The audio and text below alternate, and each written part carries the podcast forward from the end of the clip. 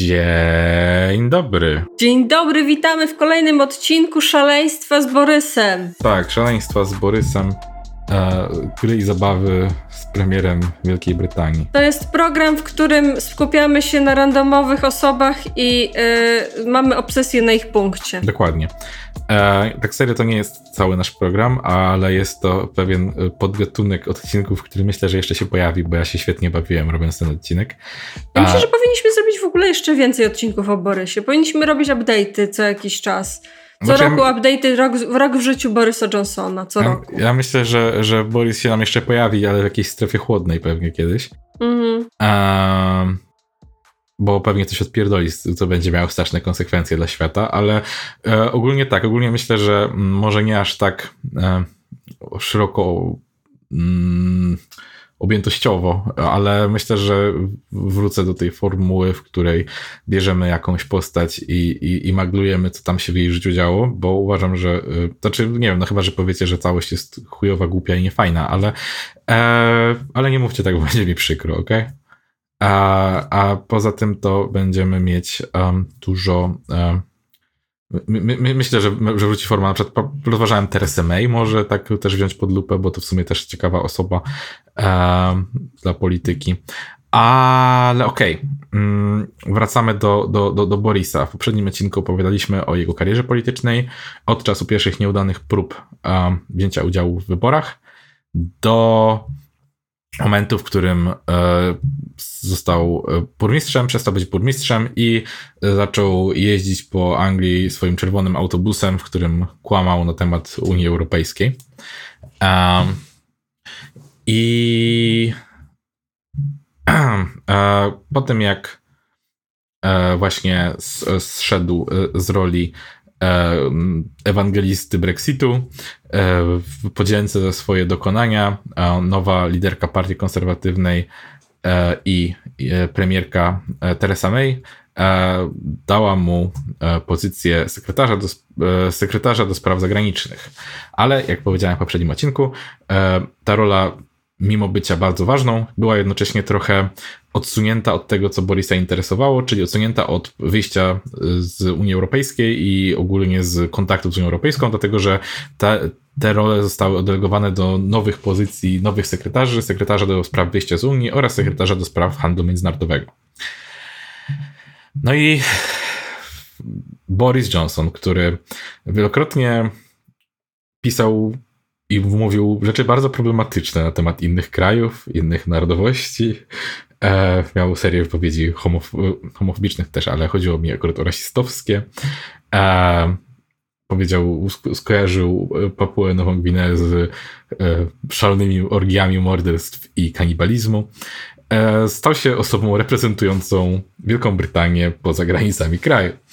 E, I cóż, jedną z takich pierwszych rzeczy, które zrobił Boris jako sekretarz było odwiedzenie Turcji.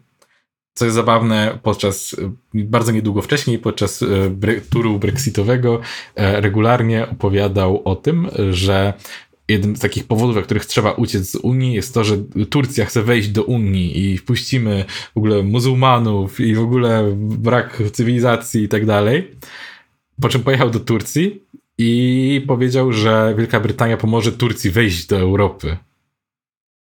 Hmm. Więc jakby co?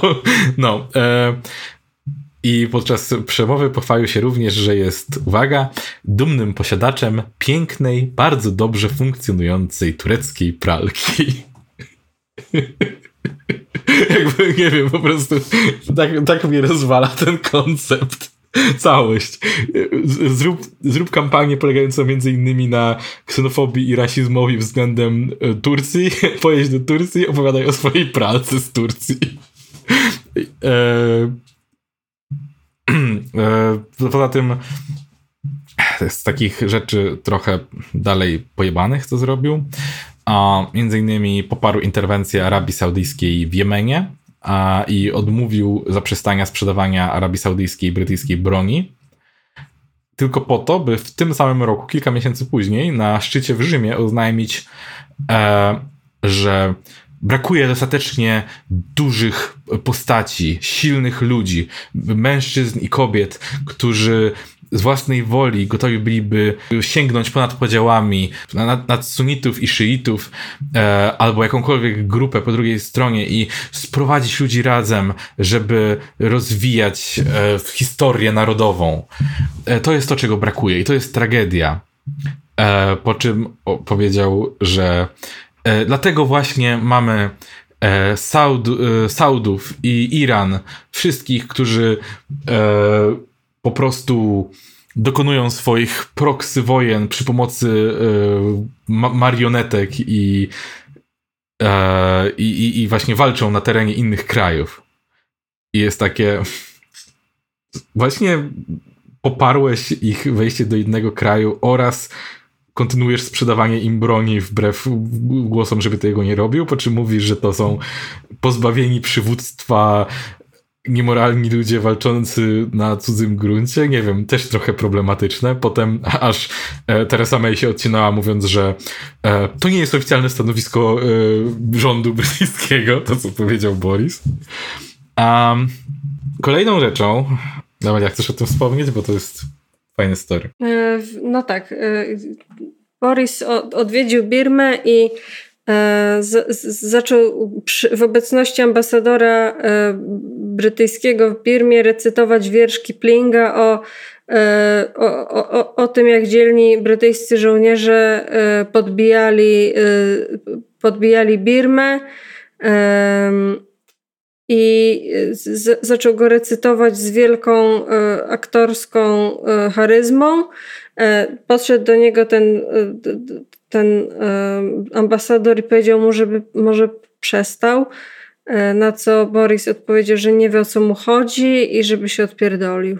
A warto też że ten wiersz jest także o tym, że ten żołnierz wspomina czasy w Birmie, właśnie z punktu widzenia brytyjskiego żołnierza wspominającego czasy, kiedy miał e, tam dziewczynę i jakie miał z nią wspaniałe czasy, a dodatkowo wszystko się działo jeszcze w jakiejś świątyni, więc to też było takie tematycznie nie na miejscu, także poza kontekstem narodowym, więc jakby odhaczył ile się dało, żeby, żeby wyszło źle. Hmm. Um, niedługo potem, podczas konferencji e, jakiejś powiedział o e, Libii. A była konferencja chyba w ogóle mm, konserwatywna, w sensie partii konserwatywnej. Powiedział tak. Jest, e, jest grupa e, bryty, brytyjskich biznesmenów, którzy, wspaniałych gości, którzy chcą inwestować w Sytrze na wybrzeżu, niedaleko tego miejsca, gdzie Kaddafi został e, złapany i zamordowany, jak pewnie wielu z Was widziało. E, mają e, wspaniałą wizję tego, jak zmienić Sytrę w e, następny Dubaj. E, wszystko, co musieliby zrobić, to uprzątnąć te wszystkie martwe ciała. Po czym zaczął się śmiać. Na co prowadzący spotkanie próbował szybko zmienić temat. E, jakieś są jeszcze pytania? A na co Boris zupełnie, jak przestał się śmiać, zignorował to, że mu przerwano i kontynuował wypowiedź o tym, jak trzeba inwestować w Cytrę, jak gdyby nigdy nic. Ale piękne. ja pierdolę. no. Um, co jeszcze fajnego zrobił? Publicznie porównał Putina do Hitlera. Jakby. Bo czemu, bo czemu nie, gdy jesteś głównym dyplomatą jednego z większych krajów w Europie? Um, dodatkowo z takich jeszcze rzeczy, które robił na tym stanowisku, w lutym 2018 w korespondencji z Teresą May powiedział, że Irlandia Północna e, będzie musiała po prostu zaakceptować kontrole graniczne po Brexicie mimo że publicznie w tym samym czasie się wypowiadał, że absolutnie do tego nie dojdzie, to jest w ogóle niewyobrażalne, żeby tam były kontrole graniczne, a więc też fajnie Boris. E, podczas przyjęcia wyprawionego z okazji urodzin królowej, zapytany przez kilku dyplomatów z Unii Europejskiej o obawy biznesmenów związane z twardym Brexitem, powiedział podobno fuck business. E, bardzo fajne jest to, że gdy właśnie Boris wypowiedział się po prostu jebać biznes, e, według właśnie jednego dziennikarza, ten dyplomata, z którym Boris rozmawiał, odpowiedział na to tylko Jezu Chryste. I, to był koniec tej rozmowy. Ale właśnie. Żyj tak, żeby na, na dźwięk swoich słów e, reporterzy z BBC mówili Jezu Chryste. No, a, tak, więc. wtedy też zaczął się taki solidny e, rozstrzał między przywództwem partii a Borisem. Jak wcześniej on gadał głupoty, które tam Teresa May się od nich odcinała, ale nie było takiej takiej wielkiej, powiedzmy, schizmy, no to wtedy zaczęła się schizma wokół Brexitu. I ja myślę, że właśnie to był przede wszystkim taki ruch ze strony Borisa, żeby podchwycić niezadowolenie z Teresy, bo ludzie wtedy zaczynali się denerwować na to, że ten, te, te pertraktacje brexitowe się ciągnęły. Wszyscy już, y, tak wtedy, wtedy zresztą pojawiły się te wszystkie memy ze śmianiem się z tego, że tam e, jest rok 2500, parlament znowu zbiera się, by krzyczeć na temat Brexitu, chociaż już nikt nie pamięta, co, co to ten Brexit jest. E, i, I właśnie to był czas, w którym ludzie zaczynali się niecierpliwić i Boris zaczął się publicznie wypowiadać, że o, tak nie będzie, musimy w końcu zrobić co trzeba i e, mówił właśnie, że Theresa May ma zbyt łagodne podejście do negocjacji brexitowych, że trzeba właśnie zrobić to twardo, że, że, że albo będzie deal, albo go nie będzie i trudno. I w lipcu 2018, zaraz po rządowych obradach, podczas których miało dojść do porozumienia na temat Brexitu, e, Boris i sekretarz do spraw Brexitu obaj podali się do dymisji. E, I potem Boris sam skomentował, że rząd mówi Unii Europejskiej jedno, przed wyborcami udaje drugie, a trzeba po prostu to zrobić i, i tak dalej. A tym też czasie e, Boris e, wrócił do e, dziennikarstwa na jakiś czas, gdzie, gdzie kłamał w sumie na temat tego, że większość narodu chce twardego Brexitu i jest jakby konsensus i w ogóle chce, chcemy to, żeby był ten twardy Brexit. Um, to jest swoją drogą właśnie też ciekawe, bo to jest już któryś raz, jak Boris wykorzystuje pozycję dziennikarską do, e, do popchnięcia swoich politycznych e, politycznych jakby celów. To jest coś, o czym wcześniej nie wspomniałem, ale na przykład teraz była taka sytuacja, że gdy on w Spectatorze chyba wtedy jeszcze pisał, on poparł jednego kandydata na lidera partii konserwatywnej, wygrał drugi, po czym Boris, yy, właściwie cała, cała gazeta nagle zaczęła się robić mega krytyczna wobec tego konkretnego lidera partii konserwatywnej. E, I do poziomu, w którym e, ten lider niedługo potem podał się do dymisji, bo e, stracono do niego zaufanie i wielu ludzi właśnie między innymi tłumaczyło, że media obróciły się przeciwko niemu, a tak się dziwnie składało, że wtedy Boris zarządzał jedną z dużych gazet brytyjskich. Więc on miał już to obcykane i poszedł zrobić dokładnie to samo i, i zacząć pisać o tym, jak to trzeba zrobić twardy Brexit, a Teresa May się nie wywiązuje z obowiązków oraz, że e, podejście, które on proponuje jest tym, którego ludzie naprawdę chcą. A, a przy okazji zrobił też coś takiego, że e, zupełnie nie, nie zareportował e, dochodów z roli dziennikarskiej w tamtym czasie jako, jako polityk. Um, co jest, zabawne, właśnie w porządku było rozważane, że może była to pomyłka, ale ktoś, ktoś udowodnił, że Boris ominął dziewięć różnych okazji, przy których miał okazję, żeby zareportować dochody i nie zrobił tego ani razu. E, po czym, gdy został ukarany, e, co jest w ogóle zabawne, bo ta straszna kara, która na niego spadła, to była e, obowiązek publicznego przeproszenia za zatajenie dochodów, e, to totalnie, totalnie zaczął płakać i mówić o tym, jak to, jak to nie ma już wolności i wszyscy teraz będą E, cierpieć i ogólnie jest strasznie mu przykro, ale nie, nie, że zataił dochody, tylko że musi przeprosić za to zatajenie. A więc zachował się jak, no jak, jak poważny, poważny dorosły człowiek, co nie? Mhm. A, tak. A, I w, mimo, mimo tych, tych przypałów, e, na fali głównie obietnic stanowczego, e, szybkiego Brexitu, wygrał wybory na przewodniczącego partii, zresztą aż 66% głosów, w sensie wewnątrzpartyjnych głosów, no ale e, wciąż. E, gdy e, i, i został premierem Wielkiej Brytanii w lipcu 2019 roku. E, Ted w ogóle właśnie tak przed wyborami obiecywał, że Brexit y, będzie z porozumieniem lub bez do 31 października. Y, gdy został premierem 24 lipca, ogłosił, że Brexit będzie najpóźniej 31 stycznia. No i w sumie z tym tak już się aż nie przejechał, bo 1 lutego ostatecznie do tego Brexitu doszło. Um, tak, a więc e, zaraz po zostaniu premierem e, Boris dokonał największej wymiany ministrów, nie licząc tych, które dokonywały się podczas zmiany partii rządzącej e, od czasów II wojny światowej. E, I to jest taka zabawna rzecz. W 62 e, zmieniło się siedmiu ministrów, właśnie premier nowy przyszedł, zmienił siedmiu ministrów i nazwano to potem historycznie Nocą Długich Noży. Trochę, trochę panikarska nazwa, ale okej, okay, bo Boris wymienił 11, a kolejnych sześciu samo odpadało się do dymisji. A więc siedmiu to była Noc Długich Noży, a Boris przyszedł i zrobił 17. więc e, nieźle. A to jest to, o czym wspominałem w poprzednim odcinku, że jego rząd był bardzo jego, bo on sobie totalnie go ułożył pod swoje dyktando.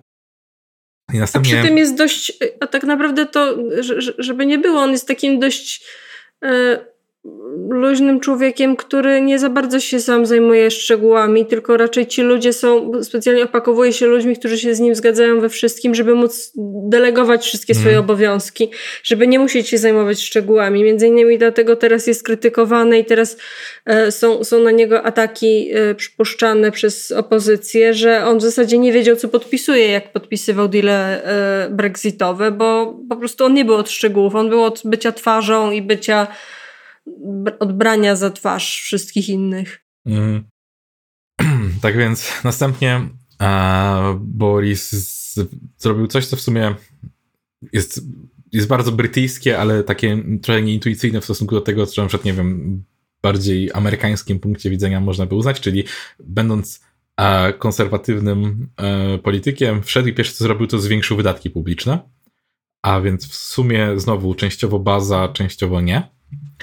A między innymi znacząco zwiększył wydatki na uczniów w szkołach podstawowych i zapowiedział, że yy, zapowiedział wydatek ponad 1,8 miliarda funtów na sprzęt dla szpitali yy, i na przykład otwarcie yy, oddziału psychiatrycznego dla dorosłych w Manchester, więc ważne rzeczy w sumie, przy czym zapowiedział to na 1,8 miliarda, po czym 1 miliard poszedł z rezerw zebranych przez NHS, czyli przez Narodową Służbę Zdrowia e, i to zebrano już za poprzedników Borisa.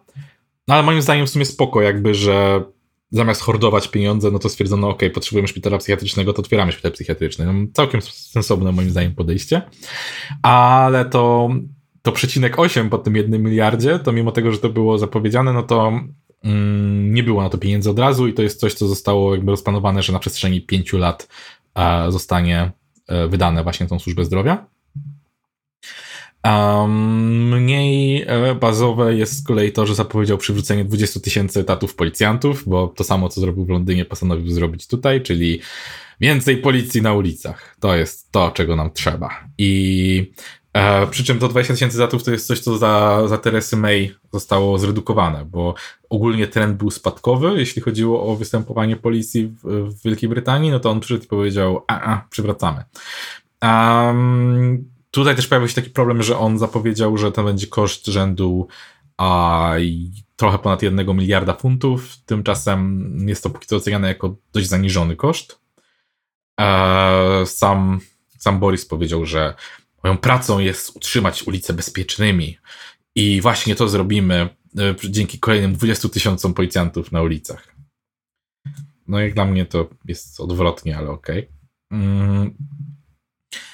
Zapowiedział zwiększenie liczb miejsc w więzieniach o 10 tysięcy. To znowu jest taką mieszanką cringe'u i bazy, bo z jednej strony przeludnione więzienia to koszmar, z drugiej strony więzienia ogólnie to koszmar i system karny jest, jest bezsensowny, więc E, no ale okej, okay, nie? Jakby wewnątrz tej polityki, że więzienia muszą istnieć, to zwiększenie liczb miejsc w więzieniach można potraktować jako jakieś zadbanie o, o prawa człowieka, więc w porządku, I guess.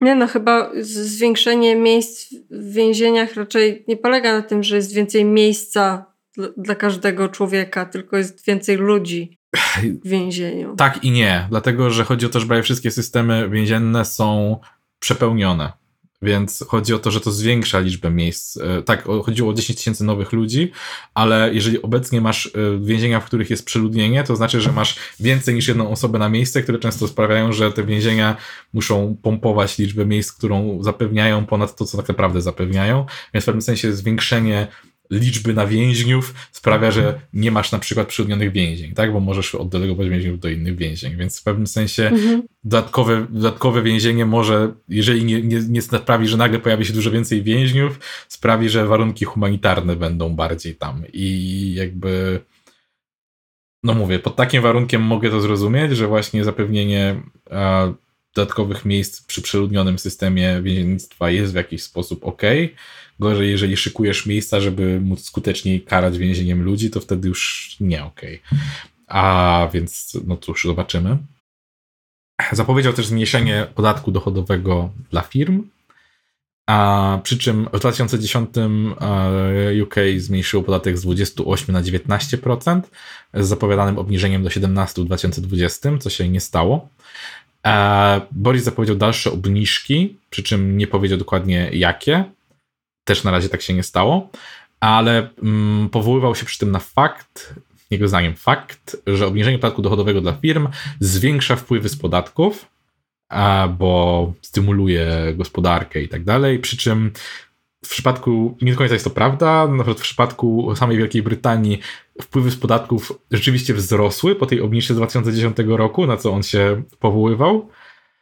Ale ciężko powiedzieć, żeby to była taka jednoznaczna korelacja, dlatego że aż taka jednoznaczna kozacja, dlatego że po cięciach z 2008 na przykład e, wpływy z podatków spadły. A więc jakby specjalnie pokazał ten wycinek po 2010 i powiedział, patrzcie, wzrosło, a dwa lata wcześniej spadało, ale na to nie musimy, tym się nie musimy przejmować. A więc... Hmm. Um, Znowu, posting najwyższej klasy. zapowiedział też podwyższenie progu podatkowego um, 40%, o tam chyba 30 tysięcy funtów rocznie, tam z 50 na 80 i czyli z jednej strony no nie wiem, no powyżej 50 tysięcy to już są takie bardzo dobre zarobki e, w Wielkiej Brytanii, a więc a, sam nie wiem, co myślę o tym podnoszeniu progów. E, z drugiej strony nie było to totalnie tylko burżuazyjne działanie, bo także przy okazji zapowiedział zwiększenie limitu, od którego trzeba zacząć płacić składkę zdrowotną, więc także dla biedniejszej części też coś się tam, coś tam wpada. Ogólnie jeszcze e, tak, e, no to były takie, takie w sumie główne, główne te jego punkty, które zapowiadał. Część z nich jest w trakcie, chociaż obecnie większość rzeczy, większość jego atencji spada, albo jego udawanej atencji spada na COVID. Ale wróćmy jeszcze na chwilę do Brexitu. A jak to się właściwie skończyło? Jak już mówiliśmy, Brexit został sfinalizowany 1 lutego w sensie sfinalizowany. Wtedy podjęto ostateczne decyzje, jak to ma wyglądać i wprowadzono plan. A Brexit... 1 lutego 2020 czy 2021? 20. Tak, tak. Wtedy, wtedy ostatecznie zdecydowano, jak to będzie wyglądać i dokonano tych, wprowadzono ten plan, w którym to częściowo po, powoli y, rozwiązywano pewne stosunki. I teraz tak, ostatecznie zakończyło się to porozumieniem pozwalającym na swobodną wymianę dóbr między Irlandią Północną a Irlandią a kontrole celne i tak dalej miały występować na linii Irlandia Północna, Wielka Brytania. takie było porozumienie z Unią Europejską, żeby właśnie zagwarantować, że, że Irlandia Północna nie zostanie totalnie skrzywdzona, a jednocześnie, że e, ta, że, że nie będzie jednak tej relacji z Unią, Unią Europejską bliską, bliskiej z całą Wielką Brytanią, e, z całym właściwie Zjednoczonym Królestwem. E, po czym Niedługo potem wprowadzono Internal e, Market Bill, e, który znosi obowiązek kontroli w handlu wewnętrznym. A więc, e, więc jakby cała, cała umowa była taka, że ok, może być wymiana swobodna z Iranią Północną, ale musicie ich kontrolować dalej. Po czym powiedzieli, ale nie będziemy ich kontrolować, mamy teraz takie prawo, które, które nam zabrania kontrolować. No co Unia Europejska powiedziała, że hola hola, no to co, chcecie mieć dalej luźny handel tak długo jak idzie przez Irlandię Północną i, i w sumie wyjebać się na to, o co walczyliście, na co, na co Wielka Brytania powiedziała no, jestem takim skorpionem, co poradzę. E, I e, w rezultacie e, Unia Europejska obecnie sądzi się z Wielką Brytanią, więc e, jest burdel, e, bo po prostu jest to łamanie tego, tych postanowień międzynarodowych, na które się wcześniej a Wielka Brytania zgodziła. Dodatkowo część tych ograniczeń, które miały być wprowadzane, zostały chwilowo zniesione w związku z tym, że e, Brexit e, w połączeniu z COVID-em e, totalnie rozjebał łańcuch dostaw, a więc to też jest rzecz, która jakby wymagała no, wymagała zaadresowania, a więc, a więc trzeba było tutaj trochę pozmieniać pewne rzeczy. No i teraz reakcja Borisa na COVID. Jest fajnie ogólnie, więc tak, na samym początku um, w lutym 2020 uh, Boris miał taką wypowiedź podczas swojego publicznego wystąpienia. Istnieje ryzyko, że nowe choroby, takie jak koronawirus, wywołają panikę i pragnienie segregacji rynków ponad to, co jest racjonalne z medycznego punktu widzenia, co spowoduje prawdziwe i niepotrzebne ekonomiczne straty. W takich chwilach ludzkość potrzebuje, by gdzieś był rząd, który jest gotów chociaż zawalczyć z siłą E, o wolność handlu. Jakiś kraj gotów zdjąć okulary Clarka Kenta, wskoczyć do budki telefonicznej i wyjść z niej w powiewającej pelerynie, jako doładowany czempion prawa populacji Ziemi, by kupować i sprzedawać wolno między sobą. I tutaj w Greenwich, w pierwszym tygodniu lutego 2020 mogę powiedzieć wam z całą skromnością, że UK jest gotowe przyjąć tę rolę. Fajnie. Wow. E... Fajnie. I tak jak powiedział, tak też zrobił. Czyli pierwsze kroki Brytanii, w przeciwieństwie do tego, co robiło większość krajów, było e, stwierdzić, że trzeba zaczekać na odporność stadną i będzie super. I liczby zgonów sobie rosły. Tutaj na obronę Bojo można powiedzieć, że e, jakby on był tak doradzany przez swoich doradców naukowych, przez swoich doradców medycznych z drugiej strony mnóstwo było głosów ze świata naukowego, żeby tak nie robić, a on uznał, że jego ludzie na pewno wiedzą lepiej, bo w końcu to są jego ludzie. A w, w, e, w, też w lutym właśnie zaczęto robić spotkania e, nazywane Cobra, e, gdzie rozważano właśnie jak kraj powinien reagować na koronawirusa. I Johnson omijał je regularnie, raczej nie, nie pojawiał się na nich w ogóle. W następnym miesiącu tak, to jest tak bardzo Borisowa rzecz do zrobienia, więc wiesz, początek tej takiej coraz bardziej przyspieszającej pandemii. Co robi Boris? Opowiada e, w mediach. E, byłem w szpitalu, gdzie leży parę pacjentów koronawirusowych i ściskałem ręce ze wszystkimi. Hmm. Boże, jak ja kocham tego człowieka.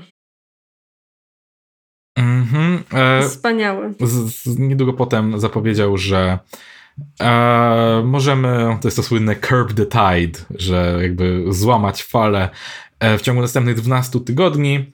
E, jestem pewien, że e, do tego czasu e, wyrzucimy koronawirusa z kraju. Więc w marcu, mówi, w marcu mówi, że wciskał ręce ze wszystkimi, że 12 tygodni pozbędą się covid z kraju. W kwietniu choruje na koronawirusa. Ląduje w szpitalu. Fajnie.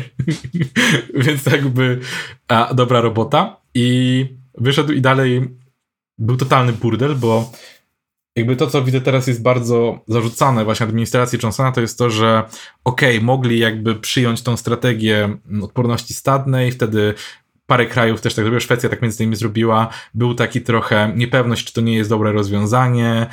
Eee, jakby nie było tak dużo wiadomo. Znaczy było, ale powiedzmy nie było w takiej publicznej świadomości i można, to, to, to było coś, co mogli, mogli uznać za dobre w tamtym momencie, ale problem jest taki, że Boris Johnson totalnie nie przejął się tym, żeby przygotować plan, co jeśli to nie zadziała, tak? Olał, olewał spotkania na e, odpowiedź covidową, olewał e, właściwie wszystko, po prostu uznał, nic nie robimy, jakoś to będzie, będzie w porządku. I jak zachorował na covid wyszedł, to dopiero zaczął tak naprawdę się przejmować, że może warto byłoby coś z tym zrobić. E, I właśnie znalazłem taki fragment, e, trochę mnie to, trochę mnie to przeraziło. Mm. E, sekretarz jego, z jego administracji, Mark Sedwill, opowiedział, że była taka sytuacja, w której właśnie była dyskusja na temat, na temat tego, co, co, co trzeba zrobić. E, właśnie w maju to była. Co, co zrobić, co może, jak, jakie powinny zostać podjęte kroki, były przedstawione jakieś plany i Boris tego słuchał, słuchał, słuchał, po czym powiedział e, okej, okay, kto jest, e, kto jest odpowiedzialny za wprowadzenie tego planu? I zapadła cisza. Wszyscy popatrzyli, patrzyli na siebie, patrzyli na tego jego sekretarza, e, na co w końcu e, Johnson zapytał właśnie Sedwilla, e, to ty, prawda? A co on powiedział, e, nie, myślę, że to pan, panie premierze. I, Boris po prostu że był, był, absolutnie pewien, że ktokolwiek to jest, na pewno nie jest on. To czemu premier miałby być odpowiedzialny za wprowadzenie takiego planu? I cóż, a, no trochę niefajnie. um, I cóż, no potem, potem zaczęto dopiero wprowadzać jakieś, e, jakieś kroki. E, wprowadzono, zaczęto wprowadzać lockdowny, zaczęto wprowadzać obowiązki maseczek, e, zachęcać do pracy z domów. I, I rzeczywiście, jak sobie popatrzymy na, na wykres zachorowań, to nie było tam takich fal przez długi czas, jak w wielu innych krajach. Zamiast tego była po prostu wysoka zachorowalność długi czas, potem zaczęła trochę spadać i obecnie e, ta fala jest, fala przyszła, więc uniknęli kilku mniejszych fal, ale zamiast tego mieli cały czas przejebaną sytuację i teraz mają bardzo złą sytuację. Jest mega szybki wzrost. A dodatkowo teraz, jak ostatnio wprowadzano e, nowe właśnie zasady lockdownowe, e, wyciekło nagranie, że e, właśnie personel Downing Street, czyli w sumie no, siedziby premiera, e, miał imprezę bożonarodzeniową, gdzie nie przestrzegano żadnych zasad. I to nawet siedem imprez. To nie była jedna impreza, to było siedem różnych imprez. A i swoją drogą tak mnie, tak mnie nie wiem, po prostu e, to jest. E, są takie sytuacje, że nie możesz mieć obu rzeczy, nie? Na przykład nie możesz mówić, że nie masz o czymś pojęcia, a jednocześnie mówić e, jakiś ocen na temat tego, na, czym, na temat czego nie masz pojęcia, nie? Albo nie możesz mówić, że kogoś nie znasz i jednocześnie go nie lubisz. To nie słyszałeś o nim i go nie lubisz, tak jak Trump robił parokrotnie z ludźmi w swoim gabinecie. E, to co co zrobił jeden z ministrów z rządu e, Borisa. Powiedział, o, zapytany przez e, dziennikarza BBC na temat tej imprezy, jednej z tych imprez, powiedział e, nie mam pojęcia, czy, takie, czy taka impreza miała miejsce, ale jeśli miała, to na pewno nie złamano żadnych zasad. O! Jakby... Jak? W jaki sposób? Nie wiesz, co to było, nie wiesz, czy w ogóle było, ale wiesz, jak było. Mm. Tak, więc e, po tym jak właśnie wyciekło to nagranie, Opowiesz była o... w ogóle e, rzecz, rzeczniczka e, rządu podała się do dymisji e, i ogólnie teraz jest no ludzie są niezadowoleni, można powiedzieć. Jest raczej niezadowolenie z Borisa Johnsona w obecnej sytuacji i z jego rządu. A najlepsze jest to, że y, już nie tylko ludzie są z niego niezadowoleni, ale też jakby szykuje się trochę taki przewrót pałacowy w partii konserwatywnej, bo coraz więcej głosowań po prostu Boris przegrywa, bo, ma, y, bo, bo ludzie się buntują przeciwko niemu. Próbuje używać dyscypliny partyjnej, żeby ludzie głosowali tak, jak on chce, ale ma buntowników, ma całą frakcję buntowników i nie może ich wszystkich wywalić, więc. Yy, na przykład ostatnio przegrał y, głosowanie związane z właśnie różnymi, y, z takim nowym kodeksem y, praw antykowidowych, które miały trochę zaostrzać obostrzenia covidowe. To zostało odrzucone. Też zbliża się taki kryzys w ogóle w Wielkiej Brytanii, gdzie biznes przestaje być finansowany, przestaje dostawać no, tą taką tarczę antykowidową brytyjską no bo już minęły prawie dwa lata i no po prostu te, te, te, ta ochrona biznesu się kończy, e, więc też e, ludzie, którzy prowadzą jakieś tam przedsiębiorstwa są zaniepokojeni tym. E, no i miało miejsce to niedawno, nie wiem czy ty chcesz mówić o Wayne Pattersonie? Nie, opowiedz. Miał miejsce taki, taki mały kryzysik ostatnio, że poseł e, Owen Patterson e, brał kasę za lobbying dla brał kasę za lobowanie za ustawą, która miała zmuszać ludzi do korzystania z konkretnego rodzaju e, płynu do dezynfekcji rąk i został opłacony przez firmę, która produkuje ten płyn do, do dezynfekcji rąk. E, I, i, I, trwało wobec niego postępowanie karne, e, jakby takie śledcze w, w obrębie partii, e, w, w, takie ze strony parlamentu i został, został skazany na bardzo y, drakońską karę, miesiąc zawieszenia w prawach posła.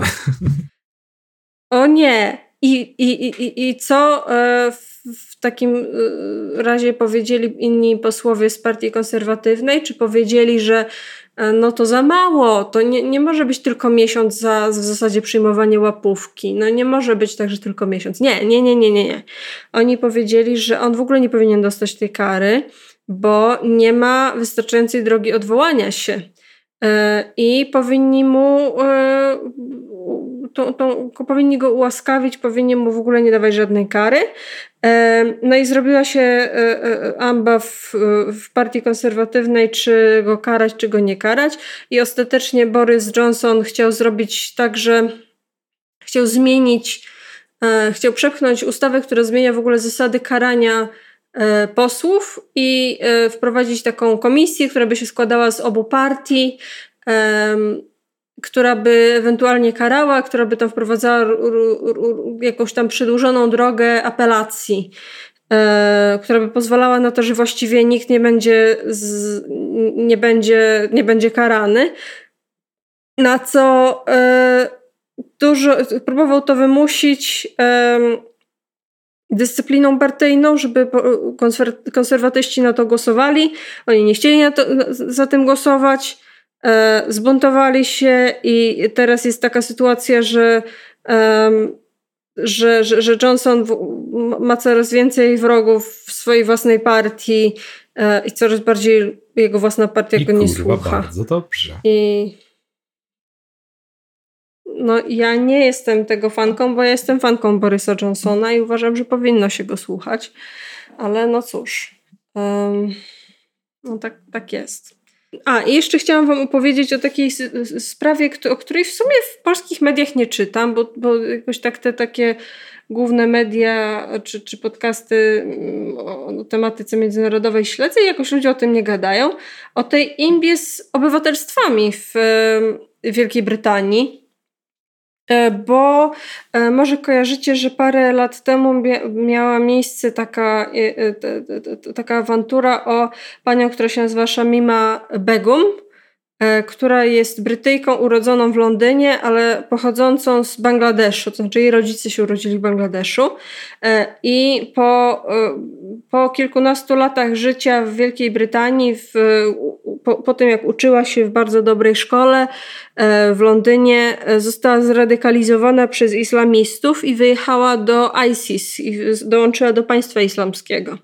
E, w ramach, po, po, potem po paru latach bycia w tym, w tym państwie islamskim się pokajała, przeprosiła, chciała wrócić do Wielkiej Brytanii, ale Priti Patel, minister spraw wewnętrznych w Wielkiej Brytanii, stwierdziła, że e, zrobi, taki, zrobi taki myk, że pozbawi przynajmniej Begum e, obywatelstwa. E, to jest coś, czego w ogóle w Polsce nie znamy, bo w Polsce w ogóle chyba w Konstytucji jest pisane, że nie można kogoś karnie pozbawić obywatelstwa, a w Wielkiej Brytanii po atakach bombowych w 2005 roku wprowadzono taki przepis, że można kogoś pozbawić obywatelstwa, jeśli to leży w interesie publicznym. To jest bardzo mgliste pojęcie, że coś może le leży w interesie publicznym, to jest definiowane wyłącznie widzimy się urzędników, czy coś leży w, w, w, interesie publicznym i w zasadzie nie ma drogi e, odwołania od tego. Można e, zostać po prostu pozbawionym obywatelstwa i jesteś bezpaństwowcem i masz problem.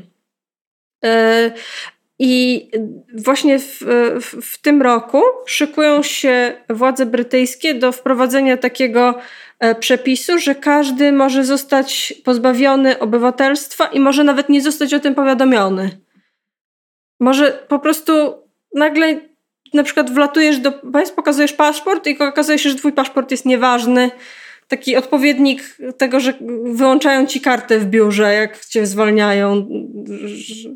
Ktoś cię musi wpuścić do pokoju, w którym masz zostać zwolniony. E, to, to, to taki, tak, tak to wygląda. I to e, na początku to było tak w tym 2005 roku, w 2006 roku było jeszcze tak, że e, można było kogoś pozbawić obywatelstwa, jeśli miał drugie obywatelstwo, żeby nie był bezpaństwowcem, a potem wprowadzono taki przepis, że nie musi nawet mieć drugiego obywatelstwa, tylko wystarczy, żeby był uprawniony do zdobycia innego obywatelstwa. Czyli na przykład e, Bangladesz e, daje obywatelstwa wszystkim dzieciom obywateli Bangladeszu. E, czyli jak masz rodzica Banglijczyka, to możesz zostać Banglijczykiem również. Więc w przypadku Szamimy Begum zastosowano do niej taki przepis, że no ona mogłaby zostać obywatelką Bangladeszu, gdyby chciała, więc co to za problem, że jest bezpaństwowcem, więc możemy jej odebrać obywatelstwo. E, w ciągu ostatnich 10 lat odebrano e, obywatelstwo tylko, no, tylko albo aż 200 osobom. E, przeważnie to są osoby właśnie z, właśnie z Indii, Pakistanu, Bangladeszu, takie osoby, ale co ciekawe, zgodnie z tymi nowymi przepisami, ty, tymi, które mogą zostać pozbawione obywatelstwa e, w, w, w, następnych latach, e, jest też na przykład pół miliona Polaków mieszkających w Wielkiej Brytanii. Najwięcej Brytyjczyków pochodzenia indyjskiego, 630 tysięcy e, osób może zostać pozbawionych obywatelstwa, tak o, bez nawet bez informacji e, i pół miliona Polaków, 480 tysięcy Pakistańczyków e, i tak dalej. I nawet 400 tysięcy ludzi, którzy tylko, którzy urodzili się w Wielkiej Brytanii, e, nie mieli żadnych innych, żadnego obcego pochodzenia. Nie wiem, jakby to w ogóle miało działać, ale gratulation. Więc no, życzę, e, życzę powodzenia e, wszystkim, którzy mieszkają na, na tej okropnej wyspie, żeby nie zostali z niej wyrzuceni. E, no. To ode mnie to, ode Tam mnie jeszcze to tyle. Tak a propos wyrzucania, to jest taka może bardziej ciekawostka, ale też też był taki problem z tym, że jak wyszli z Unii, to pojawił się ten status, w sensie problem z statusem rezydenta dla wielu ludzi, którzy nieraz mieszkali tam od lat, ale żeby udowodnić status rezydenta, żeby mogli tam zostać po Brexicie, trzeba było przedstawić dokumenty udowodniające, że naprawdę tam mieszkałeś bez przerwy przez ten cały czas. I to powodowało takie sytuacje, że wystarczyło, że ktoś na przykład nie mógł znaleźć dowodu zapłacenia czynszu w jednym miesiącu, i to jest już podstawą, żeby taką osobę wyrzucić z kraju, bo, e, bo po prostu nie ma z, z, zarejestrowanego, że tam na pewno mieszkał. I to przerywa ciągłość i w tym momencie nagle ci się już nie liczą lata, które tam przeżyłeś i nie spełniasz kryteriów, więc e, tak dodatkowo do, do tego, że nie tylko możesz stracić obywatelstwo, ale jeszcze bardzo łatwo jest teraz wyrzucić ludzi, którzy mają tam swoje życie po prostu, tak, bo żyli tam latami robili tam karierę, mogą mieć tam tak naprawdę związki, przyjaciół, tak? I po prostu no sorry, nie wiem, tutaj zabrakło ci dokumentacji w tym miesiącu, albo dosłownie wyjechałeś na dwa miesiące i przed zmieniałeś w tym czasie mieszkanie, więc chwilowo nie miałeś niczego wynajętego, no i trudno, nie? Właśnie, właśnie straciłeś prawo powrotu, albo musisz wyjechać z tego kraju i, i zacząć życie na nowo gdzie indziej. Trochę też takie straszne to jest dla mnie. Ja. Okrutne. Takie troszkę, takie troszkę dystopijne, moim zdaniem. E, no. E, jeśli chodzi o, o, o, ten odcinek, to, to bardzo Państwu dziękujemy. E, jesteśmy z Wami, Wy jesteście z nami. Nie zostawiajcie nas, nie porzucajcie nas, karmcie nas. Możecie nas w sumie nie karmić, ale możecie nas nie zostawiać no, i kochać. Tak, poprosimy. E, bardzo dziękujemy Wam wszystkim, a także bardzo dziękujemy naszym patronom. MF, Jean, Michał Kolacha, Sylwia i Konrad, Super Kokos, Stefan Wołacz, Michał Piotrowski. Bardzo dziękujemy za Wasze wsparcie, przesyłamy buziaki i do zobaczenia, usłyszenia w następnym. Pogłaskajcie jakieś miłe zwierzę, tak, jeśli je macie. Najlepiej puśćcie lewy interes Waszym zwierzętom. Niech się trochę dokształcą o świecie. Bo to jest już trochę przypał, że mają czasami po parę lat i nic nie wiedzą. Tak. Niektóre stare zwierzęta też nic nie wiedzą. Dobrze, no. kończmy odcinek. To dzięki. Pa! Pa, pa!